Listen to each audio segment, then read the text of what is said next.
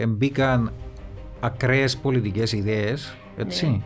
Ναι. Ε, Εμπήκαν, ναι. εμπήκαν ακραίες πολιτικές ιδέες και βιώνουμε το και εμείς ε, ε, στην Κύπρο. Εμπήκαν ουσίες, ναρκωτικά, αλκοόλ, μπαίνουν άλλα πράγματα. Πώς καταλήγουν οι οργανωμένοι οπαδοί να φτάνουν σε τούν το σημείο, ποιος τους έδωκε τόση δύναμη; Ε, Οι ε, προέδροι ε, των ομάδων, οι παράγοντες ε, των ομάδων, διότι θέλαν να τους ε, χρησιμοποιήσουν, ε, δεν ξέρω για ποιο λόγο, ως οργανωμένους στρατούς, ε, ίσως πολιτικά κόμματα, να τους χαϊδεύκουν τα αυτιά. σε τι χρησιμεύει ας πούμε, σε κάποιον εκατομμυριούχων, πόλη εκατομμυριούχων, ας πούμε όπως τον Ιβάν Σαββίδη, όπως τον Κόκκαλιν, όπως τον Βαρδινό Γιάννη και λέω τώρα στην Ελλάδα ονόματα, το, ξέρω εγώ ποιου- ποιους άλλους που ο Μαρινάκης ας πούμε, που έχουν ομάδες.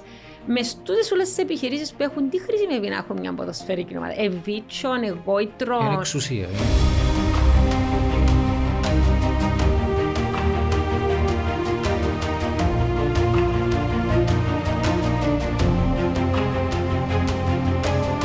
Τίνο Φινικαρίδης, ε, καλωσορίζω στο podcast του Zookeeper. Χαίρομαι που είσαι μαζί μου σήμερα και είναι μια περίεργη κατάσταση γιατί συνήθως εσύ ρωτάς τις ερωτήσεις και εγώ απαντώ. Καλώς όρισες. Ευχαριστώ πάρα πολύ για την ε, πρόσκληση. Δεν, δεν έχω κανένα πρόβλημα να είμαι στην αντίθετη ε, πλευρά και θα χαρώ πολύ να απαντήσω όλες τις ερωτήσεις. Ξέρεις, το, η αφορμή που, που είσαι μαζί μας σήμερα είναι ένα βιβλίο που έγραψες το 2015, Το Το 2014. το 2014 που ονομάζεται ποδόσφαιρο άθλημα του λαού ή των κομματικών ελίτ. Και πρέπει να πω ότι την ιδέα για να ψάξω το βιβλίο μου την έδωσε ο Νικός ο Μούδουρος και πρέπει να τον ευχαριστήσω διότι δεν είχα υπόψη μου ότι έγραψες αυτό το βιβλίο. Πώς προέκυψε το συγκεκριμένο; Ε, ε, βασικά ήταν ε, το θέμα της ε, μεταπτυχιακής μου διατριβής ε, στο μεταπτυχιακό που είχα κάνει στο Πανεπιστήμιο του Λέστερ στην κοινωνιολογία του αθλητισμού. Και ήταν ε, ε, το δεύτερο μέρος της έρευνας, ε, κατά ακρίβεια, ήταν η σχέση της πολιτικής με το ποδόσφαιρο στην Κύπρο, η ιδιαίτερη περίπτωση ε, της Κύπρου. Αλλά για να φτάσουμε στο βιβλίο ε, χρησιμοποίησα και κάποιες άλλες ε, μελέτες που είχα κάνει για το ποδόσφαιρο παγκοσμίως, ε, κυρίως για το πώς ε, εξελί, ε, γεννήθηκε, εξελίχθηκε ε, και κατέληξε να είναι αυτόν το παγκόσμιο σπορ που ε, βλέπουμε σήμερα ε, με πολύ μεγάλο ενδιαφέρον, όσοι ενδιαφερόμαστε. Εγώ δεν ενδιαφέρομαι, ξέρω ότι Ναι. για αυτό που το λέεις. Ε, οπότε ε, πρόκειψε ένα βιβλίο σε δύο μέρη. Το πρώτο μέρος ήταν η ιστορία του ποδοσφαίρου, κατά κύριο λόγο, όπου συζητούν και, και διάφορα θέματα για τη σχέση του με την κοινωνία, με την πολιτική, με τη θρησκεία, με τις συλλογικές ταυτότητες που, ε, που αναπτύσσονται μέσω του ποδοσφαίρου και το δεύτερο κομμάτι ήταν η περίπτωση της Κύπρου, η πολιτικοποίηση του ποδοσφαίρου στην Κύπρο. Είναι τα δυο μέρη ενδιαφέροντα για διαφορετικούς λόγους το καθέναν, αλλά θέλω να αρχίσουμε κάνοντας μια ε, κοινωνιολογική, ιστορική αναδρομή. Αν θέλεις για το πώς ξεκίνησε το ποδόσφαιρο. Γιατί αναφέρεσαι και για μια ιδιάζουσα σχέση ε, του ποδοσφαίρου ε, ε, με την απεικιοκρατία, με, Ναι. με τις συνήθειες της αγγλικής αριστοκρατίας ε, και την οργάνωση του ποδοσφαίρου με τέτοιον, με τέτοιον τρόπο ακριβώς ώστε να εξυπηρετεί κάποια συγκεκριμένα συμφέροντα. Θέλεις έτσι λίγο να μας Ναι, το βεβαίως. αναλύσεις; Ε, ε, πρέπει να ανατρέξω λίγο στις σημειώσεις μου, διότι έγραψα τα πριν 8, χρόνια περίπου. Ε, αλλά ε, καταρχάς ε, το ξεκίνημα του ποδοσφαίρου ε, δεν είχε καμία σχέση με αυτό που ξέρουμε σήμερα, το που είναι ε, περιορισμένος ο χώρος και ο χρόνος που παίζεται το άθλημα. Ε, βασικά ήταν έναν έθιμο το οποίο παίζεται σε συγκεκριμένες θρησκευτικές εορτές. Ε, Στην Αγγλία. Στην ε, Βρετανία, Στην Βρετανία. στην Αγγλία ε, και ε, ήταν ιδιαίτερα βίαιο. Ε, και επεζόταν σε αχανείς εκτάσεις, μπορεί να... Σε να λιβάδια, έπαιζα- ας πούμε, ναι, ναι, έτσι, ναι, στυλ, να ναι. έπαιζαν από χωριό σε χωριό, χωρίς κανονισμούς, χωρίς αριθμητικό, ε, χωρίς αριθμό παιχτών, δηλαδή ο- όποιος ήθελε να συμμετείχε και ε, όπως είπα ήταν και ιδιαίτερα βίαιο, δηλαδή ε, είχε ε, τσακωμούς, σκοτωμούς, πολλές φορές υπήρχαν θανάτοι. Και ήταν έναν έθιμο του λαού ε, στην ουσία, το οποίο εκαταδικάζεται και από την άρχουσαν τάξη που τους βασιλείς. Δηλαδή κάπου αναφέρω ότι υπήρχαν από το 1200 που πρωτοεμφανίστηκε ενός έθιμο μέχρι το Νομίζω δηλαδή έχει 1800 περίπου, Ναι. δηλαδή την περίοδο του Μεσαίωνα, ε, ε, υπήρχε, υπήρχε ε, απαγόρευση της διεξαγωγής αγώνων ποδοσφαίρου διότι γίνονταν καταστροφές σε περιουσίες ε, και χάνονταν και ανθρώπινες ζωές ε, πάρα πολλές φορές που την άρχουσαν τάξη και από τον Βασιλιάν ή την, ή τη Βασίλισσα. Ε, γύρω στις ε, ε, 60 με 70 φορές απαγορεύτηκε.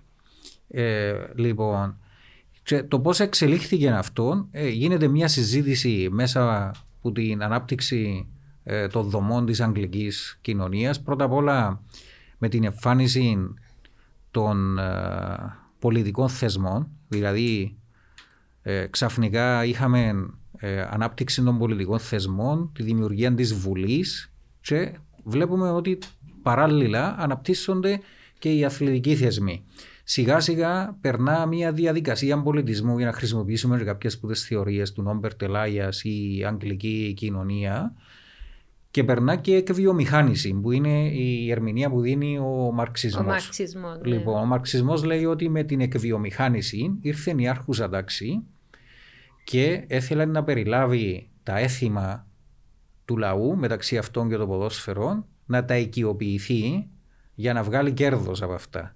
Οπότε Και πώς περιόρισε, ακριβώς έβγαλε κέρδος. επεριόρισαν το χώρο και το χρόνο που Ναι. επέζεται το ποδόσφαιρο και οι ποδοσφαιριστές έγιναν εργάτες οι οποίοι ε, παράγουν αθλητική επίδοση η οποία απολύται για τη δημιουργία αγορά ε, εντάσεως κεφαλαίου. Εντάξει, τούτο Το είναι λοιπόν, για να τα θυμηθώ έτσι, Μαρξιστική θεωρία. εντελώς ναι, ναι, ναι. μαρξιστική θεωρία. Ε, Αλλά δεν το ήξερα ότι που έχει έχει- μαρξιστική θεωρία για το ποδόσφαιρο. Ναι. Έχει, Κάνουμε ναι, εντύπωση ναι, τούτο ναι, που- ο μαρξιστές που ασχοληθήκαν και με το ποδόσφαιρο. Ε, η διαδικασία του πολιτισμού λέει όχι. Ε, από ένα σημείο και μετά η κοινωνία επέρασε ένα εκλεπτισμό. Αλλάξασαν οι συνήθειες.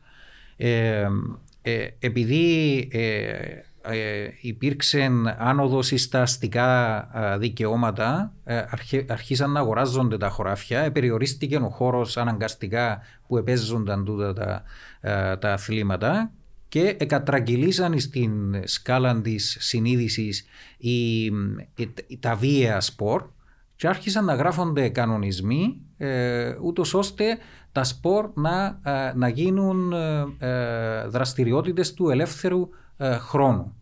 Ε, και ε, η πειθό ε, αντικατέστησε την, ε, τη μάχη σε, στην πολιτική Αντί να σκοτώνονται ναι, ναι, στην ε, πολιτική ε, ε, και μονομαχούσα στα, στη στα Βουλή, ας σπορ πούμε. οι κανονισμοί και ο περιορισμός του χώρου ήρθαν να αντικαταστήσουν ε, τα πολεμικά σπορ που ήταν το κυνήγι της Αλεπούς ε, ή ήταν ε, η ξυφασκία ή οι πολεμικές τέχνες ή η περίοδος των υποτών ή ξέρω εγώ. Τούτη είναι η εξήγηση του πώς ξεκινήσαν να καταγράφονται οι κανονισμοί στα πρώτα δημόσια σχολεία, έτσι τα έλεγαν δημόσια. Τα public schools που πήγαιναν οι αριστοκράτες, public το Eton, το schools, Harrow, ναι, το τα οποία Gordon's, ναι. επίεναν μεν οι αριστοκράτες, αλλά από ένα σημείο και μετά ξεκινήσαν να, μπαίν- να πηγαίνουν και ε, παιδιά της μεσαίας τάξης, που ήταν η, η τάξη που άρχισε να κυριαρχεί στην ε, Βρετανική κοινωνία και που κυριάρχησε στο τέλος διότι η αριστοκρατία είχε στατικά δικαιώματα ενώ η άρχουσα τάξη ήταν εκείνη που ε, στην ουσία επήρε τα ενία τη, της χώρας. Οπότε ε, καταγράφηκαν οι πρώτοι κανονισμοί στα σχολεία Έγινε και το άθλημα όπως περίπου το ξέρουμε σήμερα και επέστρεψε πίσω στην κοινωνία με τη δημιουργία συλλόγων.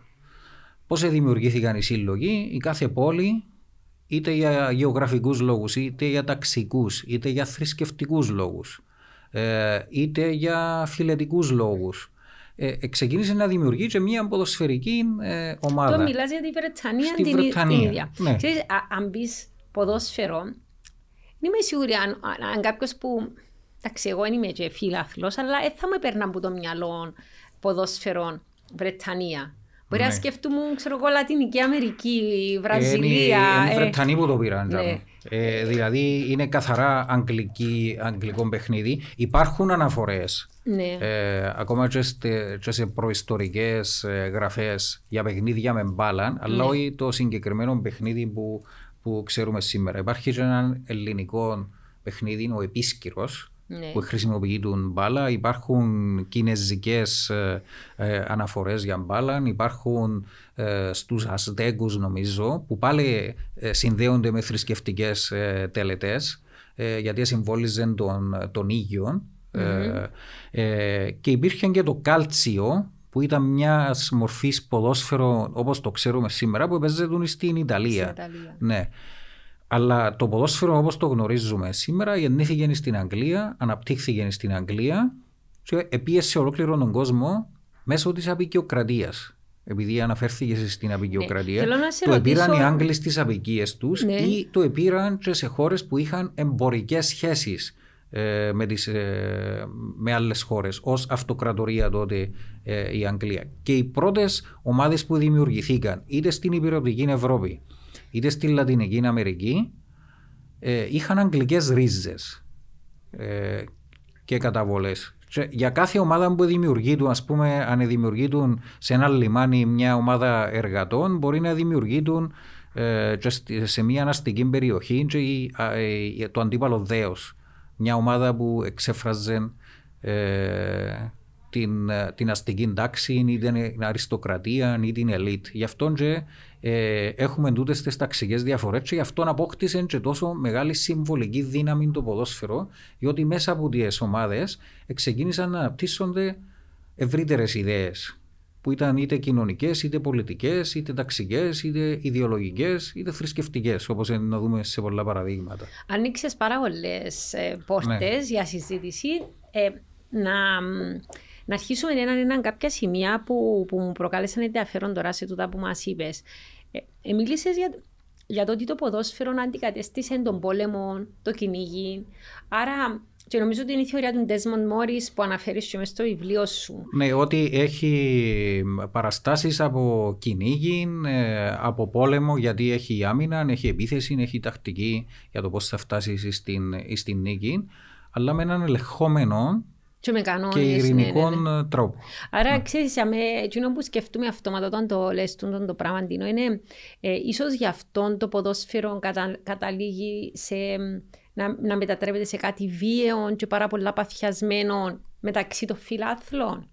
Ε, Το διότι, ποδόσφαιρο αυτό καθ' αυτό δεν είναι βίαιο. Μπορεί να έχει, ε, Ναι, μπορεί να αλλά έχει ξέρεις, ας- δύναμη. Να, να σου πω όμως, Ναι. ε, είναι σαν πως και, ε, πατάς το κουμπί, δηλαδή ε, φτάνεις στα, στο αισθήκτον το, το, το πρωτόγωνο των αισθήκτων του ανθρώπου που θέλει να παλέψει, να νικήσει ε, και ίσως μέσα από πάρα πολλές εντάσεις ε, να, να φκένει του τη Ε, βία. Συνδυάζεις το εσύ θεωρείς ότι ακούμε Όχι, πάρα πολλά για υπάρχουν τη και βία κάποιοι- στα γήπεδα; υπάρχουν, ε, εντάξει, η βία στα γήπεδα είναι εντελώς διαφορετικός θέμα. Εσύ θεωρείς ότι δεν έχει σχέση που την καθόλου; πολιτικοποίηση. Η, ε, και συνήθως τη βία βλέπουμε την εκτός γηπέδων τα τελευταία χρόνια διότι μιλούμε για οργανωμένη βία. Είναι κάτι διαφορετικό το να έχεις μια συναισθηματική έξαρση που μπορεί να οδηγήσει σε βία όπως ήταν ε, κάποτε Εννοείς σε ότι σχέση με στιγμή- τους οργανωμένους στιγμιαία επεισόδια πάνω στην ένταση μιας στιγμής, ας ναι, πούμε. Υπάρχουν και αυτοί που πιστεύουν ε, ότι σε ένα ψυχολογικό ε, ε, πεδίο και επίπεδο ε, μπορεί να,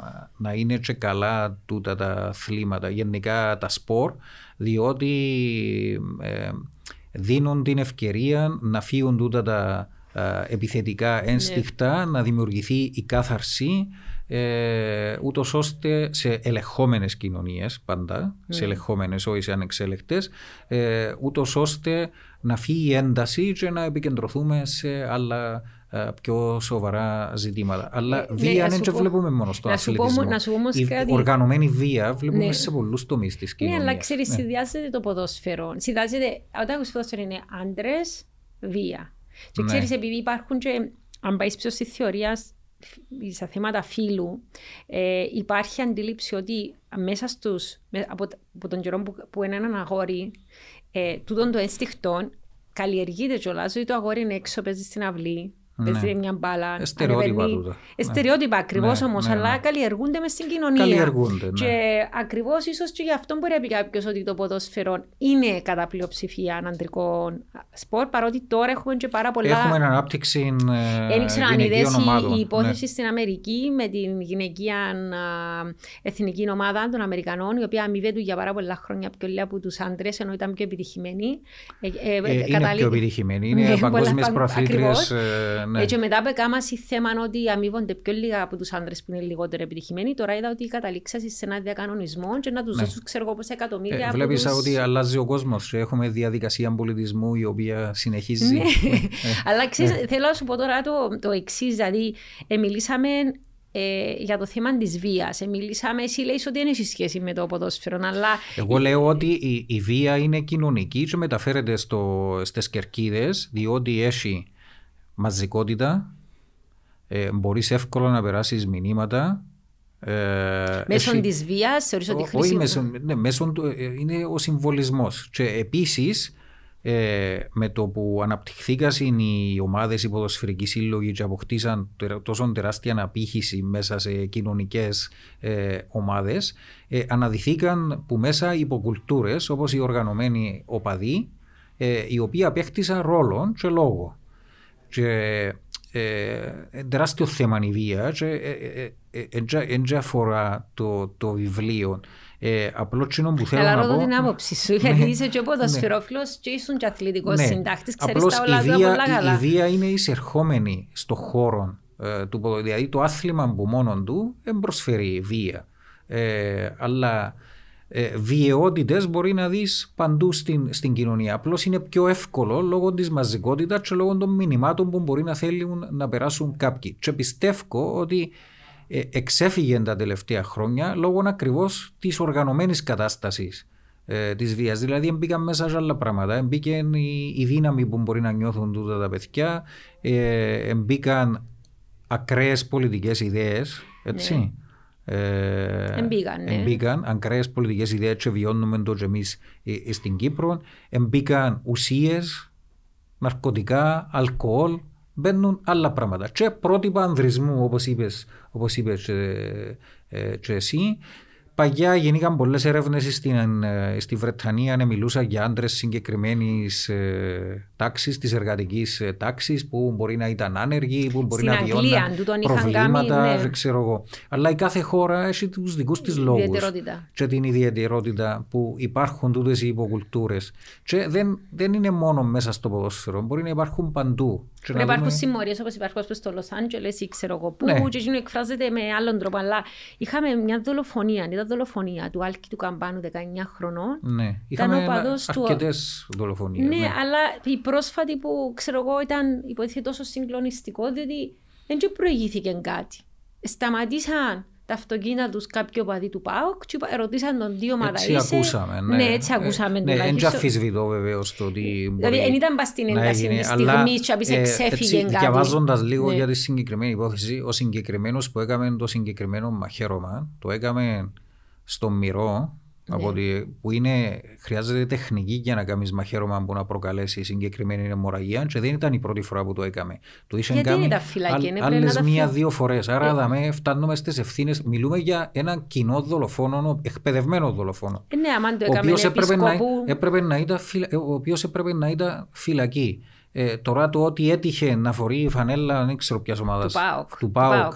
Και το άλλο παιδί είναι φορέ φανέλα του, του Άρη. Του Άρη ε, έτυχε. Ε, μπορούσε να συμβεί Και όμως άνοιξε μια ναι. τεράστια συζήτηση ακριβώς για τους οργανωμένους οπαδούς και, ναι. και τις ευθύνες το σωματείο, διότι στην Ελλάδα τώρα, ε, από ό,τι είδα τουλάχιστον, γίνεται έτσι αρκετή συζήτηση ότι πώς καταλήγουν οι οργανωμένοι οπαδοί να φτάνουν σε το σημείο, ποιος τους έδωκε τόση δύναμη, ε, οι ε, προέδροι ε, των ομάδων, οι παράγοντες των ομάδων, διότι θέλαν να τους χρησιμοποιήσουν, δεν ξέρω για ποιο λόγο, ως οργανωμένους στρατούς, ίσως πολιτικά κόμματα να τους χαϊδεύουν τα αυτιά διότι υπάρχει, μπορεί να είναι μπορεί να είναι και, ασυλία του και ψηφοφόροι. Καταλάβεις, ναι, έχουν, έχουν ασυλία. έχουν, σε Γίνεται... κάποιο βαθμό έχουν ασυλία. και, και να, ναι. πω, να, να, σου πω ένα απλό παράδειγμα Μπαίνεις μες στην πόλη της Λευκοσίας και θεωρεί το κείμενο του ΑΠΟΕΛ Και ναι. να το πω ότι προέρχομαι από Αποέλ, που ο, η οικογένεια που είναι ο παδί του ΑΠΟΕΛ. Ναι. Δεν έχω κάτι με το ΑΠΟΕΛ. Αλλά ρε παιδί μου με ενοχλεί ως κάτοικο της Λευκοσίας που μπαίνω και θωρώ τα πράγματα πας στο έκημα ε, το ΑΠΟΕΛ. Τα συστήματα εννοείς, ε, ναι. που γεμάτη, γεμάτη ναι, πόλη. Ε, ναι. ναι. ασχημονούν εγώ θεωρώ. Εγκρίμα για το έκημα τους που είναι έτσι σχέδιο. Ναι. Αλλά δεν πρέπει κανένας να πει ρε παιδιά, μα γιατί γράφετε πας στα πεζούλια, γιατί γράφετε έτσι. Δηλαδή... Μπορεί να τους τα σβήσαν, δεν ξέρω πόσες φορές, και την άλλη ημέρα ξαναγράφουν τα πάλι. Ναι, αλλά θα με παίζει ρόλο όπως είπες εσύ πριν η διεύθυνση του σωματείου. Είναι και κάποιον που ε, μπορεί λέω, να κάνει μια συζήτηση μαζί τους και ως πήρε παιδιά. Ε, ε, να, τους πει, να, τους, να τους πει για παράδειγμα ότι ο χώρος του σωματείου είναι για σας αν θα συνεχίσετε έτσι. Θα τους ευκάλει έξω, αλλά δεν ξέρω ποιος το κάνει. Κανένας, γιατί ναι. ξέρεις, είναι και το άλλο θέμα ε, που το συζητήσαμε και άλλη φορά. Σε τι χρησιμεύει σε κάποιον εκατομμυριούχων, πολύ εκατομμυριούχων, ας πούμε όπως τον Ιβάν Σαβίδη, όπως τον Κόκκαλιν, όπως τον Βαρδινό Γιάννη και λέω τώρα στην Ελλάδα ονόματα, το, ξέρω εγώ ποιους άλλους που ο Μαρινάκης ας πούμε, που έχουν ομάδες. Μες στούτες όλες τις επιχειρήσεις που έχουν, τι χρησιμεύει να έχουν μια ποδοσφαιρική ομάδα; Εβίτσον, εγώιτρον. Είναι εξουσία, είναι η εξουσία. Εν τόση πολύ εξουσία από Βεβαίως, είναι εξουσία. Απευθύνονται σε ένα συγκεκριμένο ε, ακροατήριο που μπορεί να είναι πολλά μαζικό και μπορούν να έχουν πίεση μέσω του ακροατηρίου τούτου ε, πάνω σε κυβερνήσεις.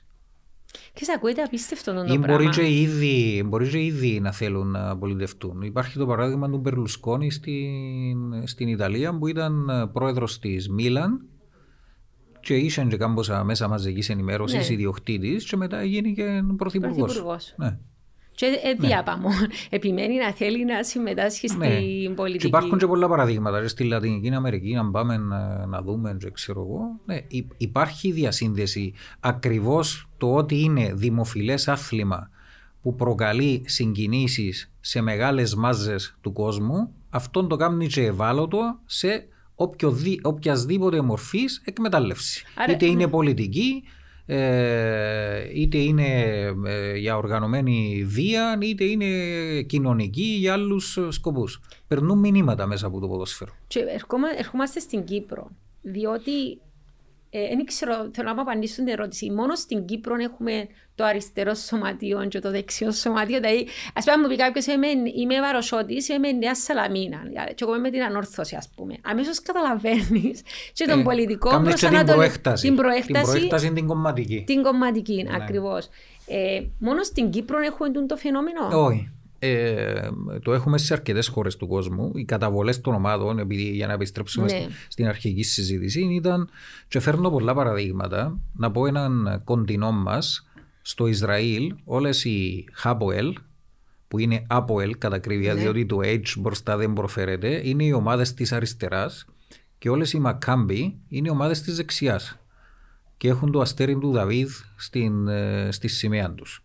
Ένα παράδειγμα. Στην Ιταλία ε, υπάρχει η Λάτσιο που είναι ομάδα που υποστηρίζεται από τους φασίστες που ήταν ο παδί του Μουσολίνη. Και πάσει στο γήπεδο με σβάστηκες. Υπάρχει η Ρώμα που είναι πιο αριστερών καταβολών και υποστηρίζεται λίγο από τους τους ε, Εβραίους. Ε, η Λιβόρνο είναι ομάδα της αριστεράς. Ε, στην Γερμανία υπάρχει η Σεντ Πάουλη που είναι ομάδα της, ε, της αριστεράς.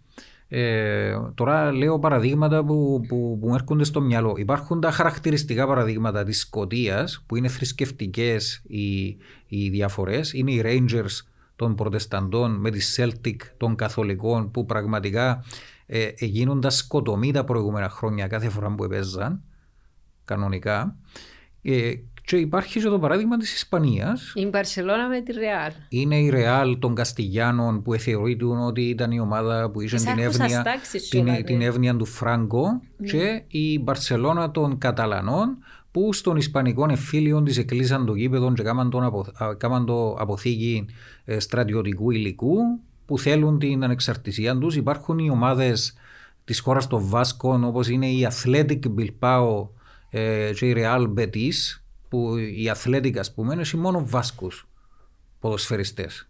Και θυμούμαι όταν έπαιξαν μια φορά με, έπαιξαν και με την Ανόρθωση, έπαιξαν και με το Αποέλ, πιο πρόσφατα που τους απέκλεισαν κιόλας, αλλά όταν είχαν παίξει με την Ανόρθωση, θυμούμαι, ήρθαν, ήμουν ιστορικ, ήρθαν ιστορικ και κάποιος είπε η Ισπανική ομάδα και δεν το δέχονταν ότι είναι Ισπανοί. ότι είναι Βάσκοι και έχουν μόνο Βάσκους ποδοσφαιριστές. Αλλά το Athletic είναι αγγλικό όνομα διότι όταν το επήραν το ποδόσφαιρο ε, στην, ε, στη χώρα των Βάσκων τότε αρχές του αιώνα που ιδρύθηκε ε, 1911 νομίζω 10 ή 11, επήραν το φοιτητές που, που σπουδάζαν στην Αγγλία, επήραν το στη χώρα των Βάσκων, δημιουργήσαν την Athletic ε, και μάλιστα τα χρώματα τους ήταν άσπρο ε, και κόκκινο όπως τη Sheffield Wednesday που ήβραν τις φανέλες και πήραν για να ξεκινήσουν την, ε, την ομάδα και η αδελφή ομάδα της Αθλέτικ είναι η Αθλέτικο της Μαδρίτης. Και επί Φράγκο ελέγεται και η ομάδα των Βάσκων Αθλέτικο, διότι δεν ήθελε ξενικά ονόματα. Και όταν έπαιζε ο Φράγκο, ξανακάμαν το Διαμαρτυρίας Αθλέτικ. Πάντω, ναι. ξέρεις για, το, για τον Μπάρτσα Ρεάλ, έτυχε να είμαι στην Καταλωνία ναι. Συνεργάζομαι με κάτι Καταλωνίες και είπαμε μας ότι την νύχτα δεν μπορούμε να κάνουμε τίποτα διότι είναι το παιχνίδι. Ναι. Και εξηγήσαμε ότι είναι λαλούν Μπάρτσα Μαντρίτ, δεν λαλούν Μπαρτσελώνα με Ρεάλ. Για εκείνους παίζουν ενάντια στην, στη Μαδρίτη, είναι κάπως ναι, σαν ναι, εθνικό έτσι, να θέλεις. Ε, ναι. Ε, είναι Μπάρτσα Μαδρίτ, είναι, και οι οπαδοί της Ρεάλ να, να ακούσεις σύστημα που φωνάζουν, φωνάζουν Μαδρίτ. Ναι. Ε, Παίρνουν το πάρα ναι. πολλά σοβαρά πάντως. Το, ναι. ε, ε, είναι... υπάρχει, υπάρχει στην Καταλωνία η ομάδα, η, η δεύτερη που λέγεται Εσπανιόλ, και ναι. ακριβώς για τούτο το ότι yeah. λέγεται Εσπανιόλ θεωρείται η ομάδα δούριο ύπχο της Μαδρίτης μέσα στην καρδιά της Καταλωνίας. Ξέρεις, αλλά σκέφτου τώρα πόσο σημαντικό υποτίθεται ήταν, δεν το ξεχνώ το πράγμα, που ενίκησε η ανόρθωση ε, μέσα στην ε, τραπεζούντα. Ναι. Θεωρήθηκε εθνικό κατόρθωμα στην, λέω, στην ναι, Κύπρο. Ναι, γι' αυτό λέω ότι ε, έχει τεράστιο συμβολισμό ε, το ποδόσφαιρο και φέρνω το ως παράδειγμα την νίκη της Ανόρθωσης επί της Τραπεζούντας ακριβώς διότι υπάρχει το πολιτικό θέμα με την Τουρκία. Υπάρχει η εισβολή, η κατοχή και η κατοχή της Αμμοχώστου. Ναι. Που ήταν ακόμα, ή ακόμα και σήμερα μπορεί να διαβάσεις στις εφημερίδες ότι η τάδε αθλήτρια μας πήρε χρυσό μετάλλιο στο Τάε Κβον Ντο μέσα, μέσα, στην, Τουρκία. Τουρκία. Ε, θεωρούμε το πολύ σημαντικό το ότι. Μα ακούει το εθνικό ύμνο. Το, το, ότι, ε, το ότι η, η νίκη σου. ήταν μέσα στην Τουρκία. Ναι. Α, είναι ο συμβολισμός που έχουμε εμείς. Είναι μια μικρή ε, νίκη, νίκη, συμβολική. Και που νικούμε αλλού. Ε, απέναντι, Αν κερδίζουμε αλλού, τουλάχιστον και τούτους τους παραλληλισμούς βλέπουμε τους ε, και σε αγώνες εθνικών ομάδων. Για παράδειγμα, κάθε φορά που παίζει η Αγγλία με τη Γερμανία, άμα κοιτάξεις το, τον τύπο είναι που γράφει στις δύο χώρες, έχει αναφορές στο δεύτερο παγκόσμιο πόλεμο. Ή η Αγγλία ή η Γερμανία με την Ολλανδία. Θυμούμε όταν κέρδισε για το Ευρωπαϊκό Πρωτάθλημα Ποδοσφαίρου το 88, αν δεν κάνω λάθος, η Ολλανδία, φέρνω το παράδειγμα μέσα στο βιβλίο.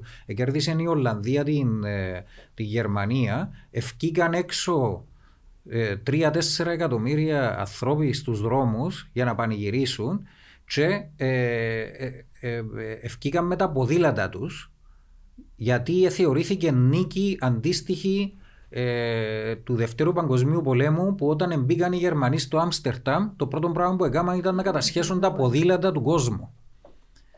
Και επειδή νικήσασαν το 88 οι Ολλανδοί τους Γερμανούς 2-1 στον ημιτελικό, ήταν τότε που πιάσαν το Ευρωπαϊκό, νικήσαν τη Σοβιετική Ένωση στον τελικό 2-0, ευκήκασαν στους δρόμους με τα ποδήλατα τους. Ε, θεωρήσαν το ότι ήταν η απάντηση στη, στην γερμανική ε, κατοχή τότε. Άρα ε, υπάρχει τούτος ο συμβολισμός.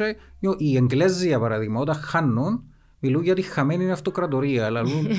Όπως λαλούμε εμείς για την αθάνατη ελληνική ψυχή. Ναι, κάθε ναι. φορά που νικούμε, ναι, λαλούμε και ε, υπάρχει και το αντίστοιχο καλά ρε παιδιά. ο άλλος κόσμος δηλαδή. Είναι η ψυχή που ε, ε, εμείς λέμε το γιατί. Διότι αναβιώνουμε ένα ένδοξο αρχαίο παρελθόν.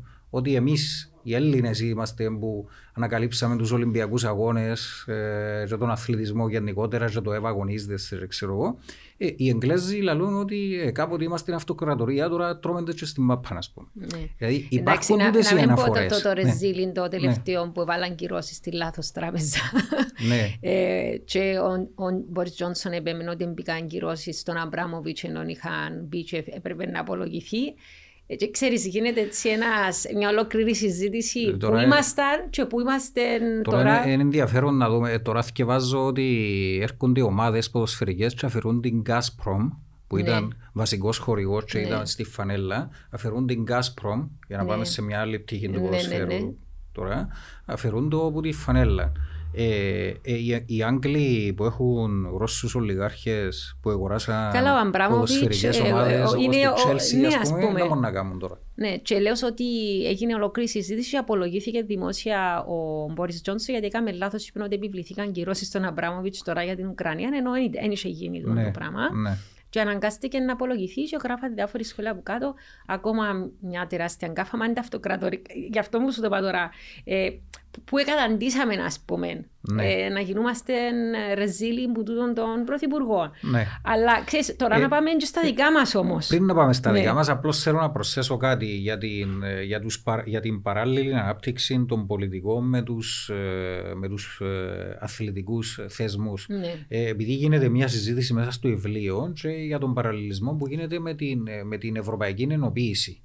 Διότι είχαμε το 52 την Ένωση Άνθρακα και Χάλιβα που εξελίχθηκε σε Ευρωπαϊκή Κοινότητα το 57-58 ε, και μετά σε Ευρωπαϊκή Ένωση και το ίδιο χρονικό διάστημα είχαμε το 54 την ίδρυση της UEFA και το 56 την πρώτη ε, διοργάνωση των κύπελων πρωταθλητριών Έτσι τη Eurovision ε, σε κάποια Ευρώπης. στιγμή. Ναι. Αν το σκεφτείς. Ναι, ήταν- Ευρωπαϊκοί θεσμοί. Ήταν που να- μετά το δεύτερο παγκόσμιο πόλεμο εντάξει, που σταματήσαμε να πολεμούμε μεταξύ μας και αναπτύσσουμε όλους τους θεσμούς της ζωής και μεταξύ αυτών αναπτύσσουμε και ε, τους αθλητικούς θεσμούς. Αλλά ε, επέρασε η ευρωπαϊκή ενοποίηση και ολοκλήρωση και μέσα από το ποδόσφαιρο.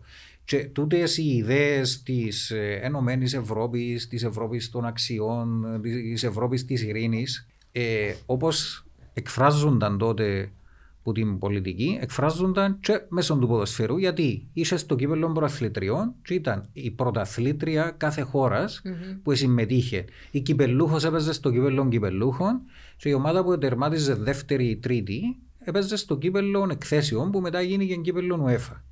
Ε, το 90 με την πτώση του Ανατολικού μπλοκ ε, και του τείχους του Βερολίνου και την επικράτηση περισσότερων των φιλελεύθερων, νέων φιλελεύθερων ιδεών, κυρίως των ιδεών του Ρίγκαν και της Θάτσερ, βλέπουμε ξαφνικά τη δημιουργία συγκεκριμένων ε, πρωταθλημάτων. Για παράδειγμα, στην Αγγλία το πρωτάθλημα έγινε ξαφνικά Premier League, στην Ισπανία έγινε Primera Division και ξαφνικά τζαμέ που είχαμε κύπελλον προαθλητριών το 1992 έκαναμε Champions League.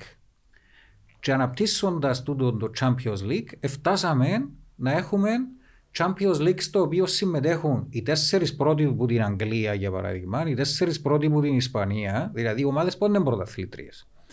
Και έχεις που τις μικρότερες χώρες, ομάδες πρωταθλήτριες που τους λέει ότι για να παίξεις με τους άλλους, τους πιο μεγάλους, πρέπει να περάσεις τέσσερις προκριματικούς γύρους. Να παίξεις δηλαδή, να Εμάς ξεκινήσεις θα να παραπώ παίζεις που τον παιχνίδια θα παραπώ Ιούνιο. λεφτά. Τόσα παραπώ λεφτά Ε, όμως. ναι, όχι, δεν είναι έτσι white. Διότι τα πολλά λεφτά, τα εκατομμύρια, είναι στους ομίλους.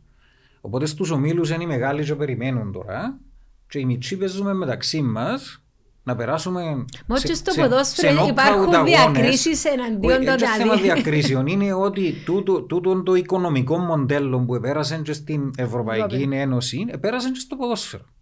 Γι' αυτό λέω ότι είναι παράλληλη ανάπτυξη ε, και όλα όσα γίνονται μέσα στην κοινωνία αντανακλούνται και στο ποδόσφαιρο. Ε, σίγουρα είδα ότι money talks. Ε, ναι. Ε, ακριβώς. Και τώρα να σου πει κάποιος καλά, ποιος παίζει για τη φανέλα. Ή, ή τώρα, ας πούμε, νομίζω δεν παίζει ρόλο. Ας πούμε, δεν ξέρω, παγιά, θε- θυμούμαι ότι όταν ο Μαλέκος έφυγε από την Ομόνια και πήγε στο ΑΠΟΕΛ, Ναι. νομίζω ήταν μέγα ζήτημα. Ε, ναι. Ήταν, βέβαια προηγηθήκαν κι άλλοι πριν τον Μαλεκό, Ναι. ε, αλλά ήταν. Ε, δεν ξανακούστηκε, ακόμα. ας πούμε, παγιά, ε, νομίζω πρέπει να ήταν και αδιανόητο να συνέβαινε ε, να φεύγει από μια ομάδα της αριστεράς ναι. και να πιένει σε μια ομάδα της δεξιάς. Γιατί στην Κύπρο έτσι, Ε, έτσι κατατάσσουν τις Κοίταξε, ομάδες. και το στάτους των ποδοσφαιριστών συζητώ εδώ μέσα στο βιβλίο, γιατί ε, τσαμέ που ήταν οι λαϊκοί ήρωες, εντάξει, Όπως ο Μαραντών, ας ήταν πούμε. τα παιδιά Ο Μαραντών ήταν τα λαϊκός παιδιά που ήρωας. ξεχωρίζαν στη γειτονιά, Στη και ήταν, γειτονιά. και ήταν οι εκπρόσωποι, οι εκπρόσωποι μιας συγκεκριμένης ε, Τάξης, τάξης ίσως, ή, κουλτούρας. ή κουλτούρας ή ιδεολογίας ή μιας γεωγραφικής περιοχής, μιας πόλης και βεβαίως σε εθνικό επίπεδο ολόκληρης, ολόκληρης της χώρας ε, ξαφνικά για να φτάσουμε και στη να επανέλθουμε μάλλον στη yeah. Ναι. μαρξιστική προσέγγιση, εγινήκασαν ε, προϊόντα που, πολλούν, που πολλούνται λόγω της αθλητικής τους επίδοσης. Και κάποιος ο οποίος παράγει καλή αθλητική επίδοση μπορεί να απολυθεί πολύ περισσότερα στην αγορά, και κάποιος που δεν είναι τόσο καλή η αθλητική του επίδοση πολλά εύκολα μπορεί να αντικατασταθεί. Ε, καλά, μπορεί ο ποδοσφαίρις να, να απολύσει το ταλέντο ναι. αφού πουλά το ναι. τσίνο στο ταλέντο του. Όπως ένας πιανίστας με ταλέντο. Ακριβώς. Ναι, αλλά η ίδια προσέγγιση η μαρξιστική είναι και ε, Ενώ ξέρεις, η φιλελεύθερη ναι. προσέγγιση είναι να σου πει ότι ακριβώς ο καλύτερος κερδίζει, ξεχωρίζει. Υπάρχει η λειτουργιστική προσέγγιση που λέει ότι μέσω ακριβώς των σπορ ή της μουσικής, ε, ο άλλος με το ταλέντο του μπορεί να ενσωματωθεί στην κοινωνία και να διακριθεί. Και υπάρχει η λειτουργιστική προσέγγιση που λέει ότι μέσω του αθλητισμού βοηθηθήκαν μειονότητες ε, να διακριθούν. Για παράδειγμα, στην Αμερική ε, οι μαύροι αθλητές ε, μέσα από τον αθλητισμό που κερδίσαν κοινωνική ε, αποδοχή. Για παράδειγμα, υπάρχουν τούτες όλε οι συγκρουόμενε ναι. θεωρίες, και άμα δεν αντιπαραβάλλει, ναι. ε, Άννα, ε, που βλέπεις είναι ότι ο καθένας έχει δίκιο σε ένα συγκεκριμένο τομέα. Εντάξει, και ε, όλα τα πράγματα μπορούν να ερμηνευτούν με, με, με, τρόπο, με, με, με τη δική σου ιδεολογία. Με, τον οποιοδήποτε, ναι. με τον οποιοδήποτε τρόπο και υπάρχουν και οι αντικειμενικές ε, πραγματικότητες που εντζαμε απλώς ε, αποδίδεις το τι λέει ο ένας, τι λέει ε, ο άλλος και καταλήγεις κιόλας ε, στο τι πιστεύεις εσύ στο τέλος. Και γι' αυτό εγώ κάνω μια ανάλυση για το ε, ποια είναι η δική μου άποψη για τούτα ούλα που συζητώ μέσα στο βιβλίο. Εντάξει, να φτάσουμε και στο θέμα της Κύπρου, γιατί να ναι. μα λείψει η ώρα και θα συζητήσουμε. Που ναι. για εκείνο που υποτίθεται ήρθα μετά, αλλά τόσο ενδιαφέρουσα η κουβέντα γενικά. Λοιπόν, άρα οι Εγγλέζοι φέρνουν το ποδόσφαιρο στην Κύπρο, να υποθέσω. Και στην Κύπρο. Και ναι. στην Κύπρο, ναι. βάσει όσων μας είπες ήδη. Πώς αρχίζουν να. Πώς Πώς ε, ε, ιδρύονται τα, οι πρώτοι σύλλογοι, γιατί θυμούμαι καλά στο βιβλιογράφηση ότι αρχίζουν σαν σύλλογοι αθλητικοί. Ξεκινούν και μετά... πρώτα να ιδρύονται οι γυμναστικοί συλλόγοι. Ναι. Και υπήρχε λόγος για και, πότε και μιλούμε για τούτο; Μιλούμε 1892, ήταν ο πρώτος που ιδρύθηκε ο ΓΑΣΙΟ και μετά ακολουθήσαν και οι υπόλοιποι, νομίζω το 1896 ο ΓΑΣΙΠΗ. Μαζί μου στου Ολυμπιακούς Αγώνες, στην αναβίωση δηλαδή. Ναι. ναι. Ήταν μία περίοδος που πρώτον φεύγουμε από την Οθωμανοκρατία και πάμε στην ε, Αγγλοκρατία. Στην Αγγλοκρατία. Λοιπόν, τούτο το πράγμα επιτρέπει και τη διεξαγωγή μιας ε, δημόσιας ε, σφαίρας. Ε, ξεκίνησε να δημιουργείται μάλλον μια δημόσια σφαίρα στην Κύπρο, διότι ήταν λίγο πιο δεκτική αν και επιβάλλαν και οι Εγγλέζοι σοβαρή λογοκρισία στο τι λέγεται και στο τι γράφεται, mm-hmm. αλλά ξεκινήσαν να εμφανίζονται οι πρώτες εφημερίδες στην Κύπρο. Ναι. Ε, ήταν οι Times of Cyprus, γιατί ο παππούς μου είχε συλλογή ναι. τους Times of Cyprus. Times of Cyprus, νομίζω η πρώτη εφημερίδα ήταν, το, ήταν η Κύπρος, έφερε τυπογραφείο που την Αίγυπτο ο Θεόδουλος Κωνσταντινίδης. Ε, λίγο πριν το ε, πρέπει να ήταν 1892-94 αν τα θυμούμε καλά. Άρα είναι μια παράλληλη πολιτιστική εξέλιξη και η εφημερίδα και η ναι. συλλογή ναι. αθλητική. Υπήρχε μια ανάπτυξη της κοινωνίας ναι. και ε, μια ανάπτυξη της δημόσιας σφαίρας όπως την περιγράφει ο Γιούρκεν Χάμπερμας που πάλι χρησιμοποιώ την συγκεκριμένη θεωρία ε, για, το, ε, για το βιβλίο. Παράλληλα στην Ευρώπη ήταν οι ανασκαφές στην αρχαία Αίγυπτο και στην αρχαία Ελλάδα και ξεκινήσαν, ε, ε, δημιουργήθηκε έτσι ένα κλίμα νοσταλγίας για τους αρχαίους ε, πολιτισμούς. Και έχουμε παράλληλα στην, ε, στην Βρετανία την ανάπτυξη του ποδοσφαίρου και άλλο σπορ και την αναβίωση των Ολυμπιακών αγώνων. Με τους πρώτους αγώνες να διεξάγονται στην, Ελλάδα, στην Αθήνα το 1896. Οπότε μέσα σε τούτο όλο το κλίμα ξεκίνησε να αναπτύσσεται ο αθλητισμό στην Κύπρο. Και πρώτα έχουμε... Ήταν στίβος δηλαδή. Είχαμε, είχαμε γυμναστικούς συλλόγους στίβου και δειλά-δειλά νομίζω που το 1900 ξεκίνησε ήταν ο νέος αιώνας τρικόμου που έκαμε βιβλιοθήκη και ποδοσφαιρική ομάδα. Ξεκινήσαν να παίζουν ποδόσφαιρο κυρίως στο English School Λοιπόν, και σιγά σιγά να ιδρύονται και τα πρώτα σωματεία. Ε, οι γυμναστικοί συλλόγοι και τα σωματεία που ιδρύονταν, ιδρύονταν που ε, τρεις ε, κυρίαρχες ε, ομάδες μέσα στην Κυπριακή κοινωνία. Η πρώτη ήταν η Εκκλησία που ήταν η ηγεμονική δύναμη διότι είχε ε, και αρκετά προνόμια από την Οθωμανοκρατία και, περιουσία που τα εκουβαλούσε. Χρηματοδοτούσε σχολεία. Είχαμε ανάπτυξη του πληθυσμού και ταυτόχρονα αύξηση του μαθητικού πληθυσμού και έρχονταν και δασκάλοι από την Ελλάδα. Μέσα σε όλο το πλαίσιο άρχιψαν να καλλιεργούνται μέσα στην κοινωνία οι ελληνικές ιδέες, ο ελληνικός διαφωτισμός, ε, η ελληνική επανάσταση και η ιδέα για την ένωση της Κύπρου με την Ελλάδα. Τούτα τα σωματεία που ιδρύονταν είχαν στα διοικητικά συμβούλια ιερείς, αστούς, το που ξεκίνησε να, να δημιουργείται και ε, μια elite. ζωή, Και μια, μια elite, μια ας elite πούμε, μέσα ναι. στις πόλεις και δασκάλους. Και βάλασε μέσα στο καταστατικό ότι στόχος μας είναι η ευόδοση... Εσείς και μες στο βιβλίο είδα έχω, δείγματα καταστατικών, Στόχος μας, ναι. είναι, στόχος μας είναι η ευόδοση των εθνικών πόθων και η ένωση της Κύπρου με την Ελλάδα. Και τούτα τα πρώτα σωματεία που έρκεψαν και δημιουργούνταν ήταν το 11 η ανόρθωση που ήταν ένα γνωστήριο και πολλά αργότερα έκαμε ποδοσφαιρική ομάδα το 29 ε, το Trust, το ΑΠΟΕΛ, ο Ολυμπιακός, τα πρώτα σωματεία εκαλλιεργούσαν τούτες τις ιδέες. Και επειδή δεν είχε και πολιτικούς θεσμούς που ήταν να κυκλοφορούν οι ιδέες μέσα στην κοινωνία, μέσα από τα σωματεία ε, ε, καλλιεργούνταν οι ιδέες πώς, με τελετές, με τελετουργίες, δηλαδή ανεβάζαν θεατρικά έργα, έκαναν μουσικές βραδιές, δι, ε, δι, διοργανώναν εκδρομές και παράλληλα έκαναν και αθλητισμό, είχαν και ποδοσφαιρική ομάδα, ας πούμε. Πάνω πρέπει να σου πω όταν είδε- πήγα στο Πολιτιστικό Ίδρυμα της Τραπεζής Κύπρου που είχα την έκθεση, δεν ξέρω αν την είδες, ε, για τη συμμετοχή των α, Κυπρίων στο έπος του 40. Ναι. Έχει, έχει μια γωνιά που είχε ε, κατάλογο με τα ονόματα των μελών του ΑΠΟΕΛ που επίαν εθελοντές στην Αλβανία να πολεμήσουν με τον ελληνικό στρατό. Είχε- Επίαν πάρα πολλοί ναι, εθελοντές. είχε- Επίαν και στον πόλεμο του 1897 μεταξύ της Ελλάδας και της ε, Τουρκίας. Επίαν πάρα πολλοί και στους Βαλκανικούς πολέμους. Ναι, και ξέρεις, είχε και πόστερ με, με θεάτρο που ήταν να κάνουν φιλανθρωπική παράσταση, το ΑΠΟΕΛ, Ναι, και ε, Εράνο. έκαναν ποιητικές βραδιές. Ναι. Νομίζω κάπου ήβρα ποιητική βραδιά να ανέβασε ε, ποίηματα του Λιπέρτη του ΑΠΟΕΛ. Ναι. Ε, ή Ήταν ανεβάζαν πολλά θέατρο στον ενδιαφέρον Ολυμπιακό. ότι- Είχαν μουσικές μπάντες. Η ανόρθωση είχε μαντολινάτα. Οπότε ε, ε, ε, δημιουργήθηκε μια ηγεμονική τάση μέσα στην, ε, μέσα στην κοινωνία που τούτα τα πρώτα σωματεία και μετά ξαφνικά μετά την Οκτωβριανή Επανάσταση στη Το Σοβιετική 17, Ένωση ναι. ε, είχαμε την- ε, στην Κύπρο και τις πρώτες αριστερές ιδέες. Πρώτα εκφραστήκαν μέσα από τις συντεχνίες και μετά με τη δημιουργία του Κομμουνιστικού Κόμματος Κύπρου το 1926. Και μετά τη δεκαετία του 30 είχαμε και από την αριστερά δημιουργία των λεγόμενων ε, λαϊκών οργανώσεων των ε, πολιτιστικών ε, συλλόγων ε, στην Ήπεθρο κατά κύριο λόγο που πάλι καλλιεργήσαν Άλλες ιδέες. τε- ναι, Τις δικές τε- τους Τις ιδέες. αριστερές ιδέες, ε, τις ιδέες του σοσιαλισμού και με τον ίδιο τρόπο όμως, με μουσικές βραδιές, με ποιητικές βραδιές, με θεατρικά έργα τα οποία όμως παρουσιάζαν την εκμετάλλευση του, εργάτη, του εργάτη ναι. από τον εργοδότη και ξέρω εγώ.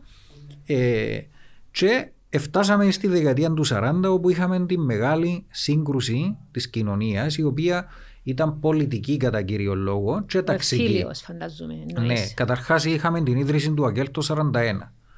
Το 43 κέρδισε στις δημοτικές εκλογές δύο δήμους του ΑΚΕΛ και το 46 τέσσερις δήμους. Ε, όταν ε, απέκτησε τούτη την επιρροή του ΑΚΕΛ που πρέπει να πούμε ότι στα αρχικά του στάδια ήταν επίσης ενωτικό και έκαναν και διαδηλώσεις ε, Και αριστεροί για την ποιητές έγραφαν Ένωση- για για την τη- για Ένωση. την Ένωση. Ναι. Ναι. Λοιπόν, ε, αμέσως εθορυβήθηκε η εθναρχία, η εκκλησία και η Είχε δεξιά. αντίπαλο δέος, ναι. Διότι είχαν αντίπαλο Αντίπαλο δέος, σε- διότι με τους αντιηγεμονικούς θεσμούς που έκαμε η αριστερά, μέσω των πολιτιστικών συλλόγων, μέσω των, των συντεχνιών που ε, άρκεψε να διεκδικεί δικαιώματα για τους, ε, για τους ε, εργάτες, απέκτησε δύναμη και ήρθε η δεξιά και έκαμε τη ΣΕΚ, πρώτα ως νέες συντεχνίες και μετά ΣΕΚ, ε, έκαμε ε, τα αντίστοιχα σωματεία, εθνικόφρονα σωματεία σε κάθε Άρα, χωριό. κοινό στο κάθε χωριό που απέναντι, έχεις το ναι. αριστερός ε, καφενείο και το, το εθνικό φροντ Ήταν η σωματείο. δεκαετία του 40 Ναι. ε, που ξεκίνησε. Λοιπόν, και ε, βλέπουμε ας πούμε τη δημιουργία των ΘΟΗ, θρησκευτικών ορθόδοξων ίδρυμα ή των ΟΧΕΝ ε, και ξαφνικά έχουμε και γεγονότα που προκαλούν παραπάνω σύγκρουση. Δηλαδή είχαμε τη διασκεπτική που ήρθαν οι Άγγλοι και προτείναν μας κάποιας μορφής ε, σύνταγμα. Η δεξιά είπε όχι, ένωσης και μόνο ένωσης. Η αριστερά είπε να, να το συζητήσουμε, ξέρω εγώ, και γίνηκε, γίνηκε ένας έντονος διχασμός. Είχαμε τις αρχιεπισκοπικές εκλογές του 1947. Είχαμε τη διαμάχη των συντεχνιών με τις μεγάλες απεργίες που έγιναν και για ήταν και οι πιο έντονες συγκρούσεις. Ε, μέχρι και θανάτους είχαμε. Ε, και είχαμε και τον φίλιο πόλεμο στην Ελλάδα που αποτυπώνεται στην κυπριακή κοινωνία. Και ο λόγος που πιστεύω που δεν είχαμε φίλιο στην Κύπρο ήταν ακριβώς διότι είμαστε απικία. Ναι, και δεν μπορούσαμε να δράσουμε ναι. ανεξέλεκτα. Ναι, ε, διότι ο έλεγχος της βίας ήταν στο απικιακό καθεστώς. Και εμείς. Ε, δεν μπορούσαμε να παίξουμε μόνοι ναι. μας ακριβώς. Ναι, και λοιπόν, πού έρχεται το ποδόσφαιρο μες στην ούλη. Το ποδόσφαιρο έρχεται μέσα σε τούτην ούλη την ιστορία όταν η δεξιά που έθελε να ασκήσει την ηγεμονία της με εντολή του Σέγας στην Ελλάδα. Ο Σέγας είναι, ναι, είναι, είναι, είναι, η Ομοσπονδία των Αθλητικών ε, Σωματείων Στίβου τώρα στην Ελλάδα, αλλά παγιά Όλες οι ομοσπονδίες ήταν ενταγμένες στο ΣΕΓΑ. Okay. Ήταν σαν κεντρικό. Ναι, ήταν ναι. η κεντρική οργανωτική αρχή του ελληνικού αθλητισμού. Και οι, οι ομοσπονδίες της Κύπρου ήταν ενταγμένες στο ΣΕΓΑ. Η ΚΟΠ, για παράδειγμα, που είχε τα σωματεία της, ήταν ενταγμένη στο ΣΕΓΑ. Και οι γυμναστικοί σύλλογοι ήταν ενταγμένοι στο ΣΕΓΑ. Ήρθε εντολή από την Ελλάδα ότι πρέπει να φύγουν οι αριστεροί από τα σωματεία και αρκέψαν να αποβάλουν. Δηλαδή τα μέλη, που τα μέλη σου ας ναι. παρανήσες αριστερούς να φύγουν. Όποιος ήταν αριστερός διαγράφαν τον που τα σωματεία και δεν τους αφήναν, ε, απαγορεύαν τους να συμμετέχουν, να μπαίνουν μέσα στα στάδια. Λοιπόν, παράλληλα φαίνεται ότι και από πλευράς της αριστεράς άρχισε να καλλιεργείται η ιδέα να δημιουργήσει δικά της σωματεία και δικούς της θεσμούς, όπως είχε στην Ήπεθρο, είχαν τη βάση. Ε, θέλαν να κάνουν και ευρύτερα στην, ε, στην κοινωνία και έγινε και ένα συνδυασμό τσαμέ, πέταξε το γάντιν η δεξιά, άρπαξε το αριστερά και αρκέψαν να α, γίνονται διασπάσεις σωματείων. Εξού και φύγαν που το ΑΠΟΕΛ κάποιοι Ξεκινήσαν πρώτα στη Λάρναγα, ναι. εφίαν που την ε, ΕΠΑ και τον Πεζοπορικό, ο Πεζοπορικός ήταν ο πρώτος και έκαναν την Αλκή, ακολούθησε στην Αμόχωστον η ανόρθωση που ε, ευκαιόξαν κάποιους που την ανόρθωση και που το ΓΑΣΙΕ και φύγαν και κάμαν τη Νέα Σαλαμίνα και κατέληξε η διάσπαση του ΑΠΟΕΛ που ήταν το Μάιο του 48. Τούτα όλα γεννήκαν το Μάιο του 48 που ήταν ο εμφύλιος στο αποκορύφωμα του και η διάσπαση ήταν έντονη, ε, έντονη, έντονη και, φε, και, είναι το αποτύπωμα του εμφυλίου πολέμου που μας έμεινε στην Κύπρο. Και υπήρχε και ο λεγόμενος οικονομικός πόλεμος τότε που ελέασαν οι αριστεροί στου αριστερούς και οι δεξιοί στους δεξιούς ότι θα ψουμνίζει που τούτο τον μπακάλι διότι είναι yeah. Ναι. δεξιός ή αριστερός, θα πιένεις σε τούτο το κουρίο, θα πιένεις σε τούτο το σινεμά. Διχάστηκε πάρα πολλά ο κόσμος ε, το διάστημα. Και είχαμε την παγκόσμια ιδιαιτερότητα να έχουμε δύο πρωταθλήματα. Είχαμε πρωτάθλημα της ΚΟΠ που συμμετείχαν οι παραδοσιακές ομάδες. Ναι και είχαμε πρωτάθλημα της ΚΕΠΟ που συμμετείχαν οι ομάδες της αριστεράς, που ήταν η Ομόνια, η Νέα Σαλαμίνα, η Αλκή, ο Ορφαία, ο Αντέος, για πέντε χρόνια. Που το 48 ως το 53. Δεν ξέρεις τι σκεφτώ τώρα, άμα ούτε για ποδοσφαίρο δεν μπορούσαμε να συμφωνήσουμε. Δηλαδή, είναι πολύ δεικτικό ότι υπάρχει πάντα ένας διχασμός, μια πόλωση στην κοινωνία. Και πρέπει να σου διηγηθώ μια ιστορία που μου την είπε ο Φίλιππος ο Γιαπάνης, ο γλύπτης, ο οποίος ήταν εχμάλωτος Κάμε εχμάλωτος στην Τουρκία, στην τουρκική εισβολή, και ήταν 16 χρονών τότε. Και είπαμε ότι θα ξεχάσει ποτέ ότι ήταν μέσα στα κρατητήρια των Τούρκων, Τίνο, άκου τώρα ναι. ε, η σκηνή. Και μαθεύτηκε σε κάποια στιγμή η δολοφονία του Δόρου Λοΐζου. Ναι. Έφτασε στην Τουρκία του τον νέο. Και αρχίσαν και δέρνονταν μεταξύ, μεταξύ τους οι εχμάλωτοι. Οι εχμάλωτοι. Και ο ναι. Τούρκος σε παρακολούθα. Μάλιστα. Άρα ας πούμε μου λαλείς τώρα και το γεωποδόσφαιρο, δηλαδή Δεν ξέρω. Ε... Κοίτα, το, ε, το, αν, ποδο- είναι αντανάκλαση της κοινωνίας το ουσιαστικά. ποδόσφαιρο να ακολούθησε είναι όπως ακολουθήσα διότι τούτο, ε, τούτον το ότι θιώξετε για παράδειγμα τους αριστερούς που το σωματείο ε, είχε αντίστοιχα ε, στα σχολεία για παράδειγμα θιώχναν καθηγητές ε, από τα σχολεία ε, δηλαδή εγινήκαν τούτα τα πράγματα είναι καταγεγραμμένα ε, ιστορικά και εκείνο που είχε γίνει βασικά και προσπαθώ να εξηγήσω είναι ότι ήρθε η αριστερά και δημιούργησε τους δικούς της θεσμούς και είναι μια θεωρία του Αντώνιο Κράμψη του Ιταλού συγγραφέα και πρώην Μαρξιστή. ε, μαρξιστή και γενικού γραμματέα, ο οποίος όμως διαφώνησε με τον παραδοσιακό μαρξισμό ότι μια κοινωνία στέκει μόνο πάνω σε, με, με- σε Οικονομικούς οικονομικούς όρους, όρους. ναι. Εντάξει, ότι υπάρχουν κι άλλοι λόγοι ε, που είναι σημαντικοί για να ασκεί μια συγκεκριμένη τάξη ηγεμονίας σε μια κοινωνία, οι οποίοι μπορεί να είναι ιδεολογικοί, παραδοσιακοί και έγραψε ότι θα πρέπει το εργατικό κόμμα να κάνει αντίστοιχους αντιηγεμονικούς θεσμούς οι οποίοι θα Και αφισβητούν. διανοούμενους, δηλαδή και φάση ότι θα σου περάσεις τους αφισβητούν. δικούς σου Και δεν ξέρω αν διανοούμενους είχε ουσιαστικά. κάποιους ανθρώπους τότε μέσα στο ΑΚΕΛ που εθκευάσα κράμψη και θέλαν να κάνουν τούτους τους θεσμούς. Υπάρχουν κάποια άρθρα που χρησιμοποιώ ε, που εγγράφονταν στο Δημοκράτη που ήταν η εφημερίδα του ΑΚΕΛ ε, τότε. Συνήθως το κύριο, το κύριο άρθρο στην πρώτη σελίδα του έγραφε ο ίδιος ο Γενικός Γραμματέας που γράφουν ότι ήρθε η ώρα να δημιουργήσουμε τα δικά μας σπορ, ήρθε η ώρα να κάνουμε τα δικά μας σωματεία ε, τα οποία θα σταθούν απέναντι από τα σωματεία της δεξιάς. Ε, ε, επίσης πρέπει να πω ότι σε ένα, έναν παραλληλισμό που θα μπορούσε να κάνει κάποιος, επειδή υπήρχε ο εφήλιος στην Ελλάδα, μπορεί να υπήρχε και η αιτία του διαχωρισμού του. Έχουμε και εμείς τη δική μας αριστερή ομοσπονδία, όπω έχουν οι αριστεροί στην Ελλάδα, την κυβέρνηση του βουνού, Ναι. για παράδειγμα.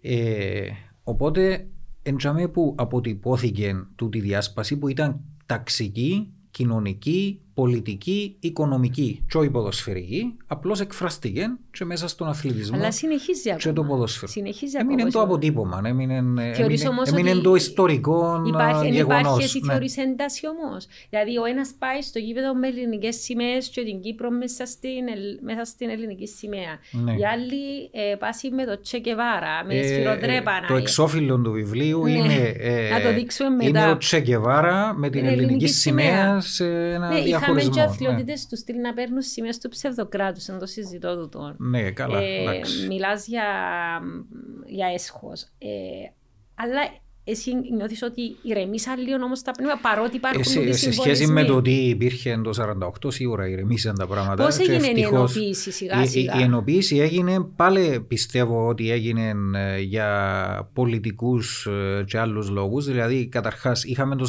49 το τέλος του εμφυλίου, την επικράτηση της δεξιάς και την ήττα της αριστεράς. Είχαμε αλλαγή στη στάση του ΑΚΕΛ, ξανά έγινε ενωτικό.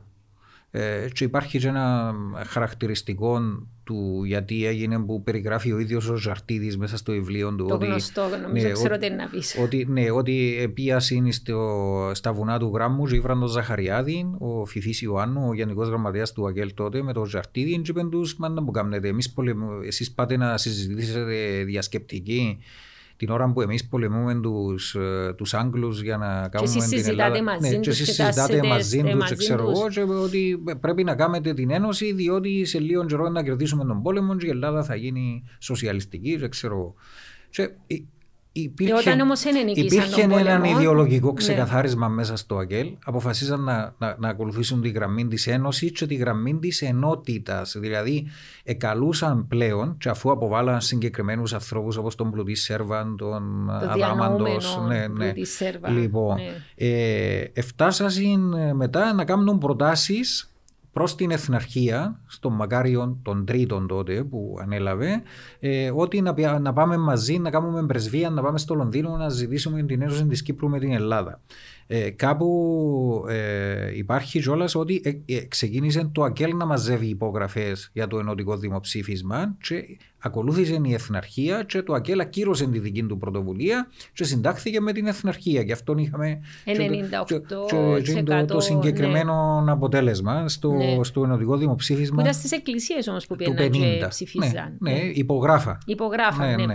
Υπογράφα, το λοιπόν, ε, οπότε ε, ακολούθησε την γραμμή το ΑΚΕΛ. Ω ένα σημείο. Αρκε, ως ένα σημείο αρκέψαν να καταλαγιάζουν τα πάθη στην κοινωνία σε κάποιο βαθμό και αμέσως που σκοτώνονταν με τις συντεχνίες ξεκινήσαν οι πρώτες συνεργασίες μεταξύ των συντεχνιών ΠΕΟ και ΣΕΚ. ΠΕΟ και ΣΕΚ για να κερδίζουν καλύτερα, καλύτερες συνθήκες και καλύτερα ε, μεροκάματα για τους, ε, για τους εργάτες και ξεκίνησε ε, και παράλληλα που τους ξένους προπονητές που υπήρχαν στην Κύπρο ε, μια εκστρατεία Αναφέρει και το Κιούνσλερ μες Αναφέρω και το Κιούνσλερ και το Ζαπαρλέτη που ήταν προπονητής της ΕΠΑ τότε.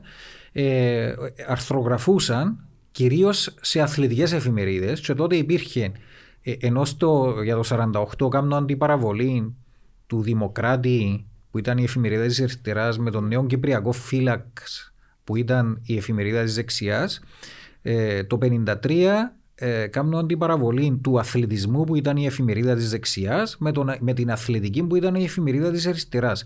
Εκδότης της αθλητικής ήταν ο Αγισίλαος Τσαλής, ήταν ένας από τους ποδοσφαιριστές που εφίαν από το ΑΠΟΕΛ και πήγαν στην, ε, στην Ομόνια. Αλλά τούτοι οι ποδοσφαιριστές που ήταν μαζί στο ΑΠΟΕΛ και στην Ομόνια, αν έστωζαν εφίαν, είχαν το Κιούνσλερ ως ποδοσφαιρικό πατέρα. Και ο Κιούνσλερ ήταν ο πρώτος που αρθρογράφησε, αν ήταν προπονητής του ΑΒΟΕΛ υπέρ της ενοποίησης ε, του ποδοσφαίρου. Ε, και μάλιστα τότε θυμόμαι ο αθλητισμός έγραψε ένα άρθρο εναντίον του Κιούνσλερ και έλεγε στη διοίκηση του ΑΒΟΕΛ περίπου τραβήξετε τον που το φτύει, διότι είναι δουλειά του, είναι ναι. δουλειά του να, ναι, ναι, να γράφει για τα πράγματα. Ε, και έκαμε μια εκστρατεία η αθλητική που μπορεί κάποιος να πει ότι ήταν παράλληλη της εκστρατείας που έκαμε το ΑΚΕΛ ότι να πάμε όλοι μαζί να ζητήσουμε την Ένωση, στον αθλητισμό ναι, είναι ναι, ναι, ανάγκη να έχουμε δύο πρωταθλήματα να, να ενωθούμε να κάνουμε ένα.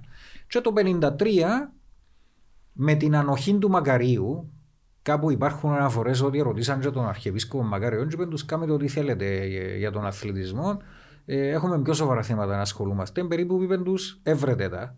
Ναι, αλλά γράφει και μια, ε, αναφέρεις ναι. κάπου ότι και ο Γρήβας, ας πούμε, εδώ και είναι εντολή ότι πρέπει ο να γίνει... ήταν πιο αργά, ήταν το 1954, ήταν λίγο πριν τον αγώνα της ΕΟΚΑ, που ε, είπε ο Γρήβας ότι ήθελε έναν καθαρά δεξιό σωματείο στην Λεμεσό, για να μπορούν να υπάρχουν οι αγωνιστές της ΕΟΚΑ να περνούν συγκεκριμένα μηνύματα.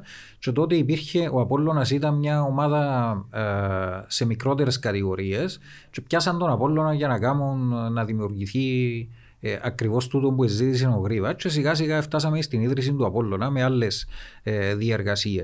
Ε, γενικά καταλήξαν για με διότι ε, η μεν δεξιά ήθελε να αποκομίσει τα οικονομικά ωφέλη που, το, που έναν ενιαίο πρωτάθλημα, η ιδέα αριστερά ήθελε να, να ενταχθεί, να, ενταχθεί να φύγει από το περιθώριο, διότι οι γηπαιδικές και οι οικονομικές συνθήκες που έκαναν το πρωτάθλημα της ΚΕΠΟ ήταν αθλίε και ήθελε να καθιερώσει τα σωματεία της.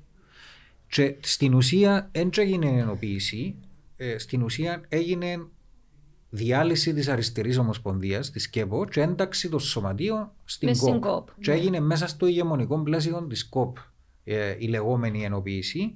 Και μάλιστα είπαν, ε, γίνηκαν τέσσερις γενικές συνελεύσεις για να αποφασιστεί, για να αποφασιστεί ναι. και ζητήσαν που την ΚΕΠΟ να τους πει ποια ομάδα, μία ομάδα μόνο θα έπαιζε στην πρώτη κατηγορία και οι υπόλοιποι στη δεύτερη κατηγορία. Και η ΚΕΠΟ με τη διάλυση της αποφάσισε ότι η ομόνια θα πάει στην πρώτη κατηγορία και οι υπόλοιπες ομάδες στη δεύτερη κατηγορία. Και έγινε η λεγόμενη ενοποίηση. Αλλά εκείνο το στίγμα του διαχωρισμού που έγινε και το 1948, επειδή είναι ιστορικό και είναι, αποτελεί μια πραγματικότητα, έμεινε το αποτύπωμα ε, ως Ακο, τότε. Ακόμα, ναι. και, ακόμα και σήμερα. Ε, ακόμα και σήμερα, ναι. ναι. Αν και σήμερα εξασθένησε ακριβώς διότι όλες οι ομάδες πλέον είναι εταιρείες. Ακόμα και η ομόνια. Ακόμα και η ομόνια ήταν το τελευταίο κάστρο που έπεσε. Ε, είναι, είναι εταιρείες, υπάρχει ο ιδεολογικός διαχωρισμός, υπάρχει το στερεότυπο.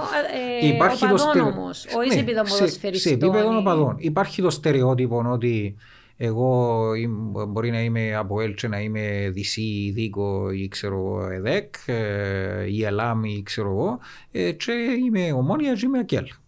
Η ναι. Νέα Σαλαμίνα, η Αλκή. Υπάρχει το στερεότυπο ακόμα. Ναι, νομίζω και είναι έντονο μέσα στην κοινωνία. Είναι δεδομένο και είναι ιστορικό. Ναι. Ε, θωρείς τελικά η ιστορία, δεν μπορούμε να ξεφύγουμε από την ιστορία, αλλά ναι. πριν κλείσουμε, επειδή Λες το ερώτημα, να δείξω και το βιβλίο σου, ναι. ε, για όσους ενδιαφέρονται να το βρουν, ποδόσφαιρο, άθλημα του λαού ή των κομματικών ελίτ. Τελικά τι είναι η απάντηση; Είναι άθλημα του λαού, γεννήθηκε από τον λαό, παίζεται από τον λαό είναι πολύ εύκολο να παίξεις ποδόσφαιρο, παίζεις και μόνος σου και μπορούν να μαρτυρήσει η μάμα μας για παράδειγμα που, που μεγαλώνοντας και η δική μου και η γιαγιά μου πας στους τύπους και η μητήση έγιναν ολόμαυροι. Γι' αυτό είναι και τόσο αγαπημένο και δημοφιλές. Ε, αλλά τη χάνει εκμετάλλευση από τις ε, πολιτικές, κομματικές, θρησκευτικές, ιδεολογικές ελίτ. Εντάξει. Ε, συνεχίζει όμως να είναι ένα σπορ που το αγαπούν πάρα πολύ. Είναι ο βασιλιάς στο σπορ, θεωρείς, φαντάζομαι και εσύ. Ναι, ε, κλεισέ, αλλά μάλλον είναι, έτσι πρέπει να είναι. Είναι το πιο δημοφιλές και είναι, είναι τούτο που δημιουργεί τούτες όλες τις ε, συλλογικές ταυτίσεις που μπορεί να μην τις έβρει ε, σε άλλα αθλήματα. Σε ατομικά σίγουρα δεν τι βρίσκεις, για παράδειγμα. Εντάξει, στη συνέχεια είχαμε και παιχνίδια όπως το μπάσκετ, το βόλεϊ που ε, μπορεί να. Τώρα το τέννη, ναι, ας πούμε, ναι. που είναι ομαδικό, ναι. αλλά έχει φανατικούς που το παρακολουθούν. Ναι, ένα ατομικό όμως. Αλλά δεν έχουν την ιστορικότητα που έχει το ποδόσφαιρο που ε, αναδύθηκε μαζί με την εξέλιξη των, των κοινωνιών. Για παράδειγμα, το μπάσκετ και το βόλεϊ επινοήσαν τα οι Αμερικάνοι και οι Καναδοί για να δημιουργήσουν δική τους ε, εθνική ταυτότητα. Ναι. ναι. Πάντως, κοίτα, πρέπει να πω κάτι τώρα, είχαμε θυμός αδερφός μου μαζί μου, που ήταν να παντρευτεί, εδώ και είναι το πρόγραμμα, το ΑΠΟΕΛ της γυναίκας του. Και ναι. της... Ε, και άλλαξε μια ημερομηνία μου μέσα το ΑΠΟΕΛ. Ναι. το οποίο μπορεί να ακούγεται πάρα πολλά κομικό, αλλά ε, σοβαρό μιλούσε, ήταν αστείο. Και είπαν της, ναι. κοίτα, και εγώ να έρθω, θα έρθουν οι κουμπάροι, άρα πρέπει να έβρεις μια ημερομηνία που που να, να μην έχει παιχνίδι. Ναι. Ε, νομίζω το συνοψίζει τον τρόπο που σκεφτούνται οι περισσότεροι φιλάθλοι. Αντιληφθήκα γιατί όσες φορές έχει να πω για αστείο, όλοι είπα μου ναι, ναι, είναι λογικό να σου πούμε. Ναι, είναι αστείο, Είναι αστείο, ναι, είναι πάρα πολύ λογικό. Ναι. Άρα με τούν την πιο ευχαριστή νότα, γιατί είπαμε και κάποια πράγματα έτσι ναι. ιστορικά που λίγο πιο, ε, να το πούμε, πιο σοβαρά ναι. ε, και που, που, πρέπει να προβληματίσουν νομίζω ε, και εμάς. Ε, θέλω να σε ευχαριστήσω που ήσουν μαζί μου σήμερα, Αντίνο, για την πάρα πολύ ενδιαφέρουσα συζήτηση. Είμαι σίγουρη ότι να που, τα άτομα που να παρακολουθήσουν και ενδιαφέρονται για ποδόσφαιρο έχουν πάρα πολλά να, να μάθουν. Και αφήνω τον λόγο σε σένα για ένα καταληκτικό σχόλιο. Ε, ευχαριστώ πάρα πολύ για την πρόσκληση. Ε, αν και περάσαν πολλά χρόνια από τότε που έγραψα το, το βιβλίο. Το οποίο μπορεί να το πιάσει ναι. κάποιος που βιβλιοπολείο. Ναι. Μπορεί να. Δεν ξέρω αν, είναι διαθε... αν δεν είναι άμεσα διαθέσιμο, μπορεί κάποιος να το παραγγείλει, το παραγγείλει. από τον εκδοτικό Νίκο Power Publishing. Θα το φέρουν τα βιβλιοπολία. Ε, ε, πρέπει να πω ότι είναι πολιτικό το βιβλίο. Δεν είναι αθλητικό. Διαβάσα το με πάρα πολύ ενδιαφέρον. Ναι. Πρέπει να σου πω έστω και αν δεν είμαι ποδοσφαιρόφιλη, ναι. ε, διότι αποτυπώνει την ιστορία της Κύπρου. Βασικά στο πρώτο μέρος αποτυπώνεται σε κάποιο βαθμό η εξέλιξη των, ε, των, των ευρωπαϊκών ε, κοινωνιών σε σχέση με το ποδόσφαιρο. Γίνουν γίνεται ο παραλληλισμός. Ναι, και στο δεύτερο μέρος είναι η εξέλιξη της ε, κυπριακής κοινωνίας και πώς αυτές οι εξέλιξει επηρεάζαν τον αθλητισμό ε, και τον ποδόσφαιρο και αποτυπώνουν ε, σε κάποιο βαθμό το πώς ε, είμαστε σήμερα. Και πρέπει να πω ότι συμπερασματικά ε, τα σωματεία επέξαν πολλά σημαντικό ρόλο ακριβώς διότι η Κύπρος ως απικία δεν εβίωσε τούτον πρώτα απ' όλα την εκβιομηχάνηση, όπως την έζησαν άλλε πιο μεγάλες χώρες και κοινωνίες. Και δεύτερον, την ανάπτυξη των πολιτικών θεσμών. Τα σωματεία ήταν ένας τρόπος να εκφραστούν οι Κύπροι που ήταν καταπιεσμένοι διότι δεν είχαν πολιτικούς θεσμούς. Υπήρχε μόνο η εθναρχία.